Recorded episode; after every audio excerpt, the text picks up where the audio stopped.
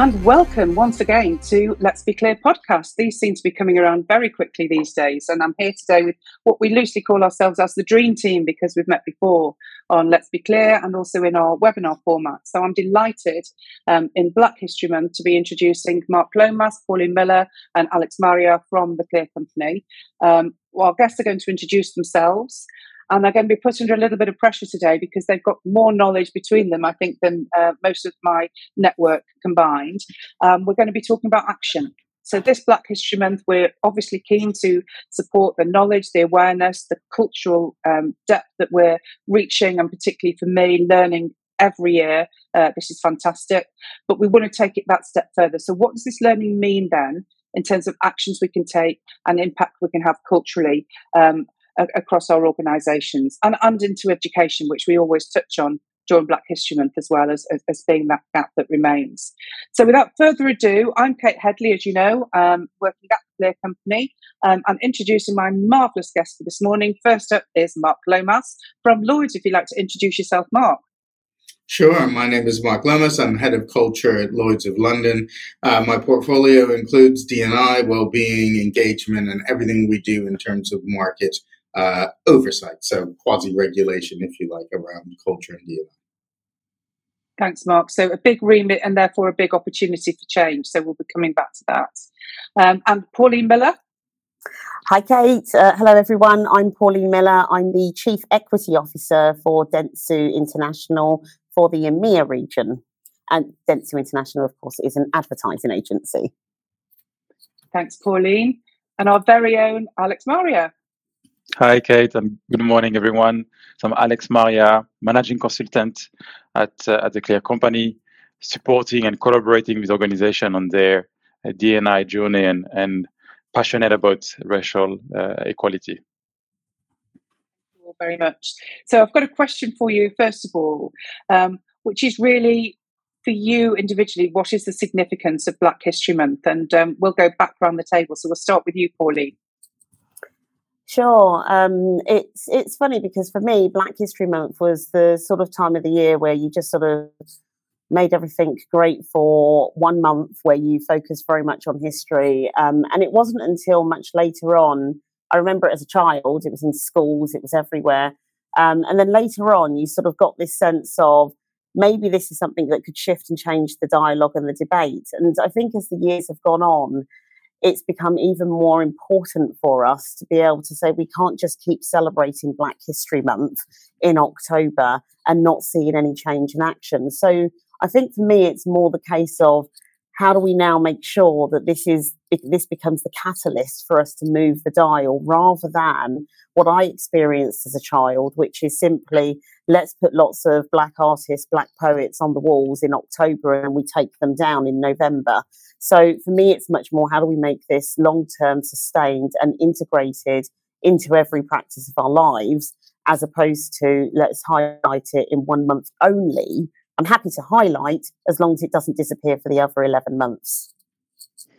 Yeah, that's a really good point. I think that's there's a lot of chat about that at the moment, isn't there, Pauline? In terms of how do we take these months, these events, these celebrations, but then sustain them as, as, as a year long, in fact, you know, beyond program. Mark, what are your reflections on that from Pauline's comments? Yeah, I, I, think absolutely right. I mean, if you take Lloyd's in its context, Lloyd's has had, you know, a, a history over over three hundred over three hundred years, and and sadly that includes uh, involvement in the transatlantic slave economy. So while it's very important that we dig into that history, we understand it, we research it, we reflect on it, the most important part is repairing some of the legacy. Um, and we're, we're, we're starting to do that and we'll continue to do that for a considerable period of time to come. Things like our one in three hiring ambition. Uh, in 2023, we'll be uh, publishing a digital exhibition of, of all what we've learned around the archives, uh, charitable funding uh, for organizations who are supporting Black and ethnic minority uh, talent across the, the UK, career development programs like our Accelerate program. And so we have a, a sort of a mix of tangible action. So I completely agree with uh, with Pauline. We we have to understand the history. We need to get better at promoting the history, whether that be at Lloyd's or elsewhere. but the tangible thing is what we're doing today, and and and is it moving the dial? And that, that's where our focus will be for the next couple of years. That's great, and, and I'm really looking forward to coming and digging a little bit deeper into that because that's what today's podcast is all about. Is you know what what can we do, and what and obviously with with the audience that we've got today, what you can share with them about what you're doing as, as, as some of the leaders in, in, in, forward thinking in this area. And Alex, what would you, what would your reflections be on on the discussion so far? Um, I'm fully aligned. I fully agree with what Pauline and and both Mark uh, mentioned. I actually have a bit of a complex relationship with Black uh, Black History Month, where I think it's great to have this spotlight on on the in October on Black history. Um, then it's ensuring there is this sustained momentum on actions over over the following 11, 11 months. So I almost see Black History Month as a way also to check in on the progress made over the last uh, last year that has just passed, and and also focusing on so what what's next? What else do we do we need to do to go to go further? And I think that's really that's really important to also shift the narrative on Black History Month being linked to only to slavery, and actually going much deeper to what happened before slavery. There was plenty of history in, in Africa before that we that we often uh, don't really go through at school, and I'm sure we'll discuss that later today. But also, then what it what it means for post-slavery and, and today in our current society, whether it's in in, in Europe and and other other continents. So what does actually mean? What is a Black history today? And therefore, looking forward, how do we want it to, to look like, and how can organizations and, and all of us have a role to play to support the Black uh, the Black community? Thank you, and thanks again for, for the honesty and transparency and that conflict, if you like, in terms of celebration, but actually not just being a peak. I mm-hmm. love the term check-in.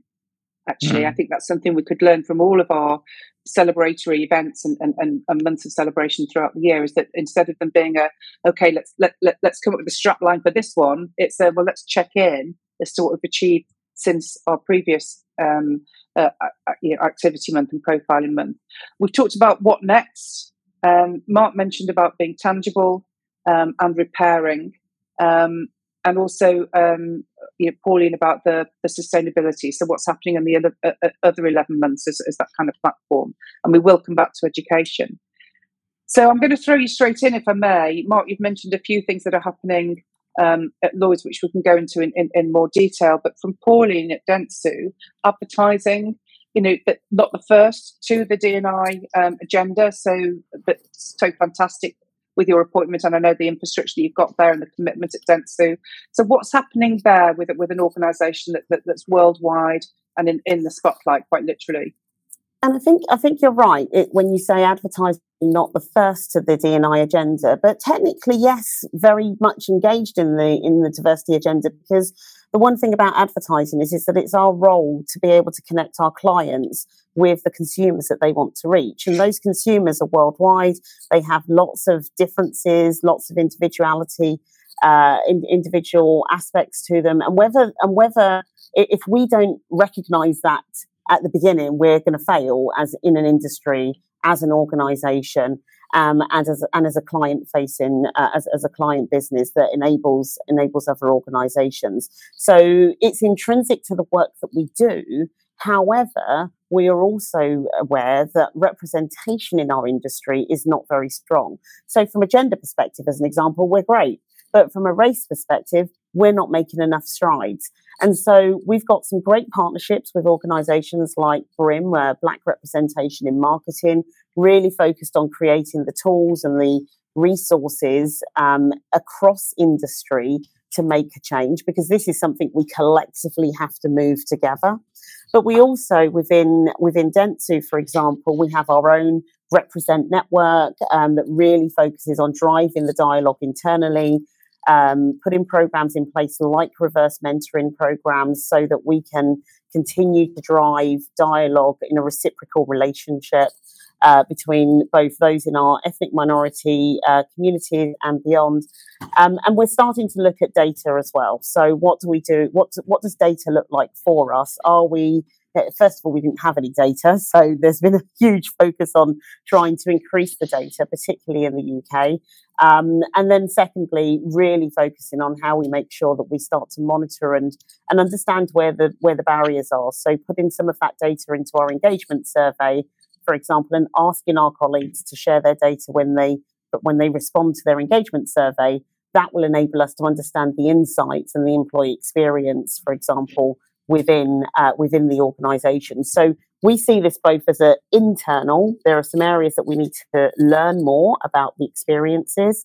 External, our role in the wider industry and how we drive the wider industry into the dialogue around race and of course, there's work that we do with our with our clients, and our work with Next and their modest wear range was um, a brilliant success, but really focused on how we bring ethnic minority representation into the creative industry, into the creative advertising spaces um, with the clients that we work with. Great. So, I mean, that's a lot going on there, both internally and externally. Um, and I've had this conversation with you before about because I am the consummate online shopper. Don't leave me in for two hours, or you know the parcels will be arriving the following day.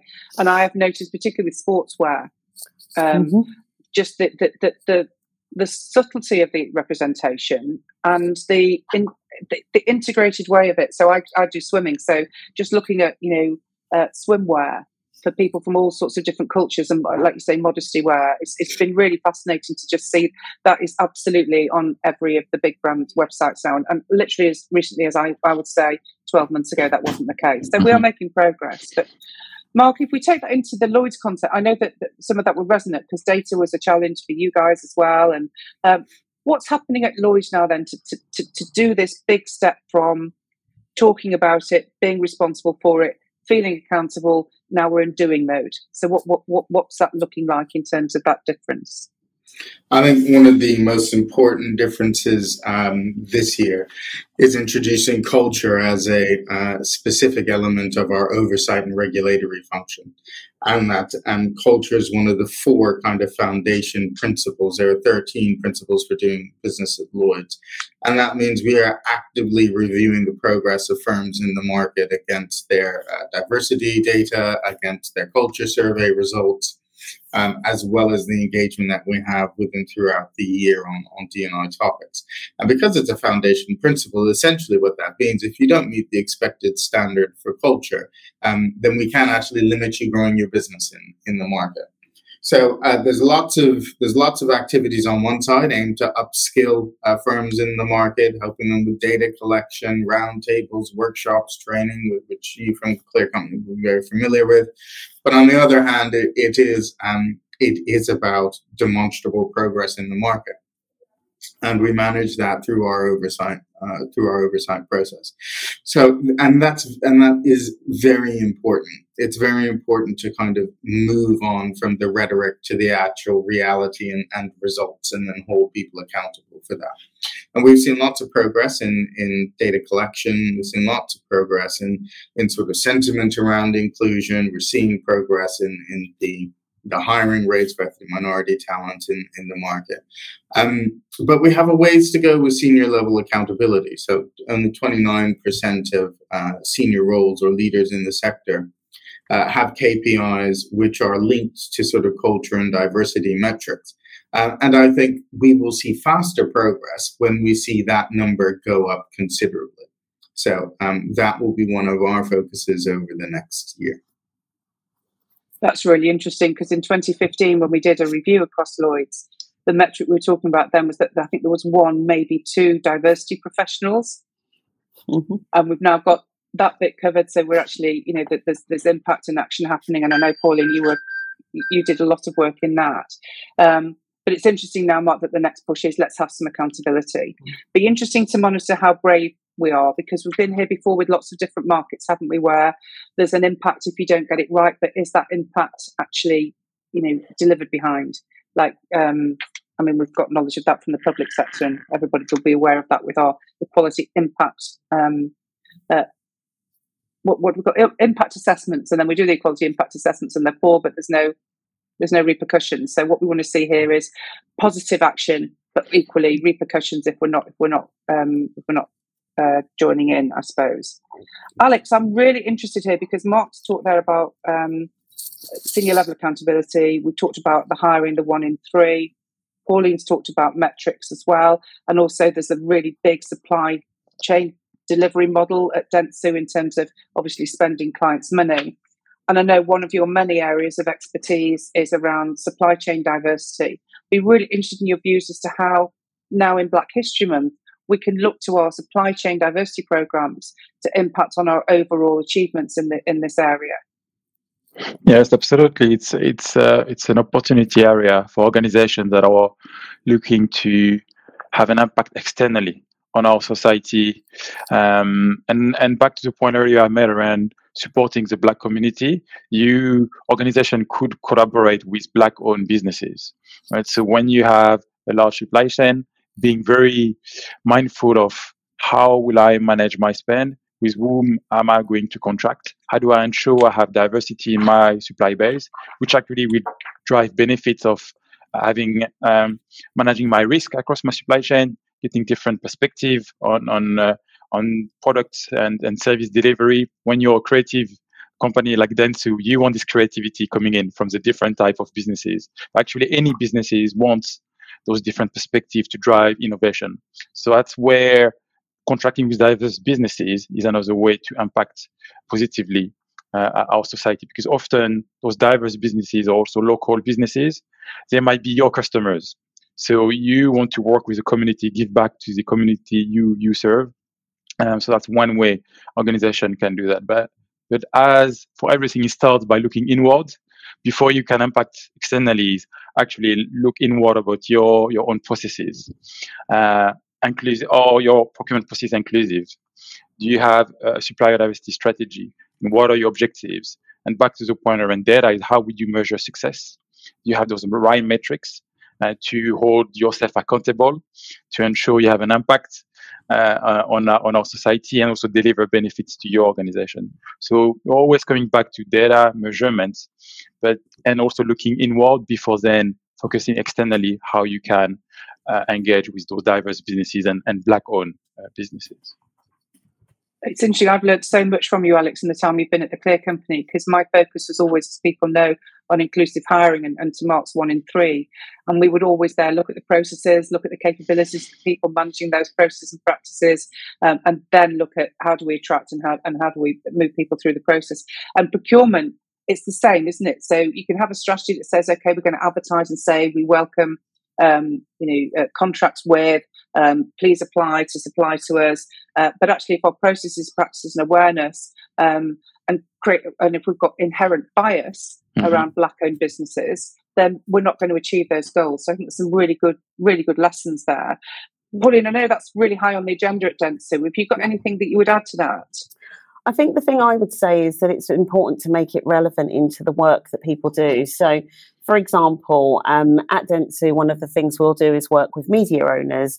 Um, so those are organisations that obviously supply media, uh, whether that's print or online or or otherwise. And so for us, we've got to talk to those that use the media owners to ensure that when they're creating their plans of uh, for a client and they're creating campaigns, that they recognise that a black-owned media owner is just as important, and this is what it brings, and how to integrate that into their plan, as well as how they might do that with a mainstream newspaper or a mainstream um, uh, other sort of outlet, radio or otherwise. So I think it's important that we we bring the topics and the dialogues in because if they've not done it before, how do we expect them to understand the benefits and when to use different types of um, of of, uh, media in different situations. So we don't want to be tick box. We don't just want to throw a black person in and, and and say, hey, we've got diversity. We want to make sure that we're partnering with those media owners in the same way that we would with the Times or or whoever else or any other sort of uh, large magazine or media outlet. So I think it's really important that we make the connection into the the day to day part of the business. That's very much one. And then the other side, if I'm thinking about how we procure services into us as an organisation, um, it's really important in that way that we partner with them on an ongoing basis. So it isn't just about when we put it into the contract process, into the RFP, and they present us with one slide on diversity and then that gets them through. But how do we ensure that if they're not achieving, if they're not delivering what we need, that we're A, monitoring them on a regular basis, that we're B, partnering with them and helping to make sure that they can move in the direction that we want them to move in. So I think there's a real element of partnership becomes, you know, is the is the silent P in procurement, if you like, and supplier relationships. But you need to have that partnership in anything that you do, or else it's very easy to unpick and unwind. So that integration, that sustainability doesn't stay. So that's that's all I'd add there is make it real and build a partnership. Brilliant, and and um, I mean I clearly totally agree. And anything tick box is is just not going to achieve any change. In fact, it reverses it. We all know that. We're all pretty experienced now, aren't we, in this field? And and anybody that does that kind of tokenistic knee jerk reaction, it it, it it it rebounds badly. So yeah, depth integrity and you know authentic change basically mark you've done a lot of work in supply chain um, in your past life at hs2 how does that um, map onto the role at lloyds where you've got such an opportunity to influence across a market structure yeah, it's interesting. There there are some correlations, um, but quite a few quite a few differences as, as well. And I think um, I think if I'm being honest, the market as a as a whole is really as at its starting point with um, all things inclusive procurement and, and supplier diversity. So I think that is an area we will see develop over the next uh, over the next few uh, over the next few years, most likely. Corporation itself is sort of further down that uh, further down that road, and we should be looking to uh, report on the amount of money we've spent with diverse owned businesses uh, towards the end of the towards the end of the year. Um, I think one of the things that uh, really distinguishes organizations when you when you when you see an organization that has a rounded model and, and that and by that i mean everything from early careers talent programs uh, career development programs looking to improve representation overall at leadership and the kind of the supply chain side of things um, that is a that's a really rounded uh, approach, I think, because not not all organizations um, have the, the numbers or the turnover to move the dial um, really quickly uh, around representation in their organizations. But it's often easier to move the dial in terms of those businesses that you work with in your supply chain. Uh, and I think even though we're in 2022, it is still fairly rare to see an organization that has all those facets in in place. And, and I hope by the time we're a couple of years down the road, um, we're talking about many, many organizations that have that kind of whole system uh, approach to improving the participation of, of Black and ethnic minority communities. Yeah, and it's it's interesting, Mark, because we're talking here about you know utilizing that supply chain and leveraging the power that has to help us impact in our culture. Because obviously, to Pauline's point, partnerships with organisations who culturally are different to us brings extra elements to our own culture. And if it's a true partnership, the two will blend across the lines, which is always a positive, a positive step forward as well. In terms of employment, though, Mark, because I know that's been one of the, the, the focal points for you in terms of that internal representation, getting those metrics right, and particularly that leadership accountability. Hmm. What what can you share with us from a Lloyd's perspective that you feel would be useful for people who are looking to make their leaders accountable and, and support their leaders in being accountable? Because for some, it, it's a stretch, it's new, it's something that they're not knowledgeable about. What would our what would our lessons be there to our audience? Yeah, really interesting question. Um, I hear uh, I hear a lot of oh, we don't have the data, and until we have the data, we, we, we can't do anything. And I don't think that's strictly true. Um, you know, if you have the data, then absolutely you've got to be holding leadership to account. You know, they should be they should be taking the opportunities when they come, those moments that that matter when they're doing talent management, succession planning, when uh, they're recruiting into key positions, really thinking about the model of, of that recruitment, really thinking about the inclusiveness of their job descriptions and, and processes, etc. But um, but you don't just need that. I'm a real I'm a real fan of uh, both having the data and so having really hard metrics and, and targets but also measuring participation. And I think that is that is really very very important. Um, you know, as a leader, you need to show up to some of these things. Number one, you'll learn yourself. You'll increase your your network. You'll open up your experiences, but never underestimate um, how powerful it is that leaders participate themselves and encourage participation. So I'm a big fan in having both kind of uh, data driven targets, but also things in, in leaders' KPIs like, you know, every single member of your directorate, your function will attend a minimum of, of three uh, DNI related events, workshops, etc. over the over the year. Um, participation is is absolutely key, and I think what I found from my time in various organizations is if you can get that kind of everybody's participating. Um, it's baked into your values. It's part of conversations. It's part of how you do your performance management. Um, then actually, when you come around to ask people for the data, they know exactly why you're asking and exactly why it's important. And those data completion rates go up. So um, I think there are a number of ways to hold leaders accountable. You don't just have to have the data, but my uh, my preferred approach KPIs around the data and KPIs around participation.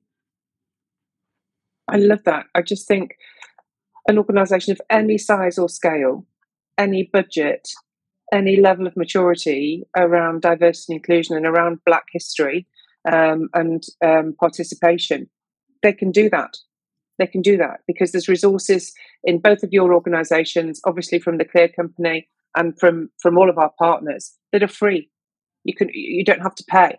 I mean, exactly. for larger organisations, by all means, go to the big conferences, put yourselves under the spotlight, learn. Because if you have to, if, if you a chief executive of an organisation talking about how important um, race equality is to your organisation, you have to be pretty well briefed to stand up there and be counted on a platform. So that's quite a good way of, of, of, pushing yourself out of your comfort zone and learning if you're authentic about it. I love that. I think participation is a really good theme really excited about that. Is that something, Pauline, that um, is, is relevant at Dentsu? Is that something you could see people engaging with?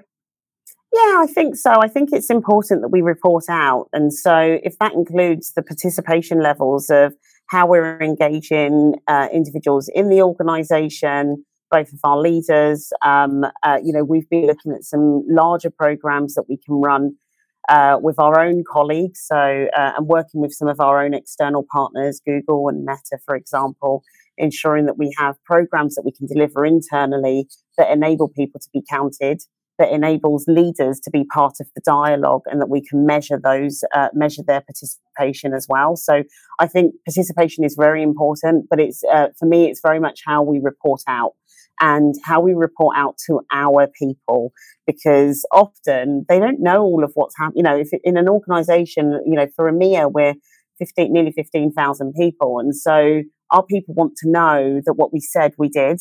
They want to know that what they are telling us is being heard and that we're taking action.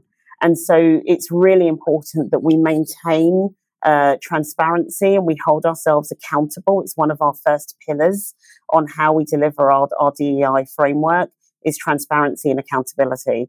And since arriving at Dentsu, one of the things I've been driving is very much how we put more data, more insights, more content in front of people and how we make sure it's real, that they understand it. And so this year will be the first year that we'll have our first global Dentsu DEI annual report. Last year we had one in the Americas. This year we'll include um, colleagues from across the globe. And it really is about showcasing that we are doing what we say we will do. We are committed to ensuring that we are an anti racist organisation. We are committed to ensuring that we drive representation um, and opportunity uh, in the organisation. And we need to do that around race. And we need to make sure that the data is clear around race. I, I, I couldn't agree with you more. It, it, making people accountable. There's nothing like having to prepare a report or present on a stand to make you actually do what you said you were going to do. Um, mm-hmm. even if it's skidding to the end, you know, at the end of the year, and, and you're, you're, going back over all your actions and thinking, "I've not done this, I've not done that." It is just putting that pressure on accountability, and then it becomes business as usual. Just want to pick up on one point before we close, which is that both um, Mark and Pauline at the beginning referred to um, employee networks to support the change and to embed difference and, and, make a difference. And Alex, I know that's very close to your heart because it's something you've spearheaded in a previous life. Um, and I wondered if you've got some insights for our audience in, into the importance of, of having a network and it, and it working in the right way to, to, to make actions, um, you know, words into actions, as it were. Yes, thanks. And I think there are a few points also I would like to reflect on, on what Pauline and, and Mark said, linked to employee networks. I think employee networks are essential as, from my point of view, as part of the DNI ecosystem in, a, in an organization. So they have a key role to play to bring the communities together, to offer this uh, safe environment for people to share their live experience, to have this sense of community within, you know, within the organiza- organization, but also to support the overall DNI agenda. Um, and and this is where it's also important to ensure senior leaders will show up to the events uh, uh, arranged by your networks. So I, I really lo- really love the point from both Mark and, and Pauline on on participa- participation and measuring measuring that from senior leaders. I've seen the impact of senior leaders turning up to events. As, a leader, the shadow you cast is uh, extremely powerful. So if you turn up, not only you will learn, but you also uh, impact others, inspire others to, to join, and it can help create momentum. So I think that's that's really key. Um, and then measuring data. I, I remember networks as well always have a keen interest on on actions they're not just there for the communities, also wants to see progress. So they have a role to play in supporting the organization in driving change, as long as as change has been clearly defined on, on what are the focus areas, what are the roles of um, what is the role of the networks, what are uh, what is the role of the DNI leads, the exec sponsors. So it's a whole ecosystem working together with clearly defined roles and, and responsibilities. The networks, going back to your original uh, question, are really there for me to create this sense of community as well as support the overall DNI agenda in uh, in the organization. Thanks, Alex. That's that's a really good wrap up. Doing my job for me brilliantly. um, we are we are coming to the end of our session, um, which, as, as, always, has gone like a flash. Any points of insight from um, everybody before we finish? So, Mark, starting with you, what what would you like to leave as your point of insight for our audience? Um, I, I, think what I'd like to, to leave people with is um, don't overpromise and, and underdeliver. Don't set yourself unrealistic targets. Um, uh, don't make a huge fanfare during Black History Month if you know you can't deliver what you're promising after. Um, I think reality is far better than than rhetoric, um, and people see through rhetoric that won't be delivered fairly quickly and, and you can disengage them uh, over time with that. So uh, stick to things that you, you know you can deliver. Um, and uh, and that will stand you in, in very good stead. It will increase your employee engagement and really create a sense of momentum. Good point, Mark. Thank you. Well said. Pauline? Um, I think I'd build on Mark's uh, Mark's comments there, and I, I, think what I'd say is on the first stage is individuals have the ability to make a change. So as an individual, you can take a step. You can continue to learn. Um, you know, just because just because you're part of a community doesn't mean you know it all. There is a real great opportunity for you to understand what the inequalities are, to understand what the challenges are, etc. So individuals, you can take you can take that opportunity to develop yourself. You can also take the opportunity to drive your organization forward, to ask them the questions, to hold them to account. And organizations, you have the opportunity to be able to find the partnership that works for you and then hold yourselves account. Don't sign every charter that's out there. Don't sign up for every organization, but find an organization that you can build a meaningful partnership and relationship. So whether that's Black British Network or Black Tech Fest or Color in Tech, you can do all of those And all you need to do is to be able to make sure that you hold yourself to account and that you deliver on the commitments that you make. Thanks, Pauline. That's uh, absolutely so. So we're we're basically saying, you know, don't overpromise. Make sure that you can deliver. Keep it realistic and reasonable and authentic. Real society has a role that is able to drive change, and we individuals are part of that societal change. So let's make that happen in the communities that we live, in the organisations that we work for, and in the actions that we take as individuals. Hmm. Yeah. Thank you. And, and Alex, your final reflections, please. Um, focus on, on meaningful actions. And, and sometimes those actions does not do not have to be uh, long and complicated complicated uh, processes or, or, projects. They could be those small actions where you give safe space for your black employees to have an open conversation about their live experience in the organization, and your senior leaders participating in those conversations and, and listening and then on the back of that, there might be actions that would be would be taken, and ensuring that those actions actions are followed through. Those are small steps that can actually make a difference. Um, and then going further is then ensuring that you go back to data and measuring where you are and determining where where you want to go. And back to Mark's point, being realistic, right? There are, there are steps to get there. But at least being clear on on where we are, where we want to be, and uh, and creating a clear action plans where then you can hold people accountable. So it might be around representation at a senior level, uh, specifically for Black employees and, and other uh, people of color. Uh, it might be on how you're going to measure data and, and live experience of your employees. Again, understanding that Black employees' experience uh, often uh, um, might be more negatively impacted, how do you ensure you capture the experience? Specifically, black women have this double burden of racism and, and sexism. So ensuring you capture, you know, their experience and again measure, you know, measure progress. So it's data and those small actions that are meaningful. I can make make a change. That's what I will encourage organizations to uh, to focus on. Brilliant, thank you, and thank you to all of our um, participants today. I'm sure the audience will have got um, so much learning from it. I know that I have, you know, participation, the role of the individual, um, making it realistic, uh, making it actionable, reporting back on it, holding yourself accountable. I mean, where do we stop with the um, information we've been shared with? I'm sure there's something for absolutely everybody. And I feel really excited actually about the fact that we've taken the dialogue from the celebration, whilst maintaining the celebration, into using that celebration to bring in participation, education, learning, and individual accountability. And from that, we will create change. Um, and I'm excited to report back. So this time next year, let's have the conversation again and see where we've gone.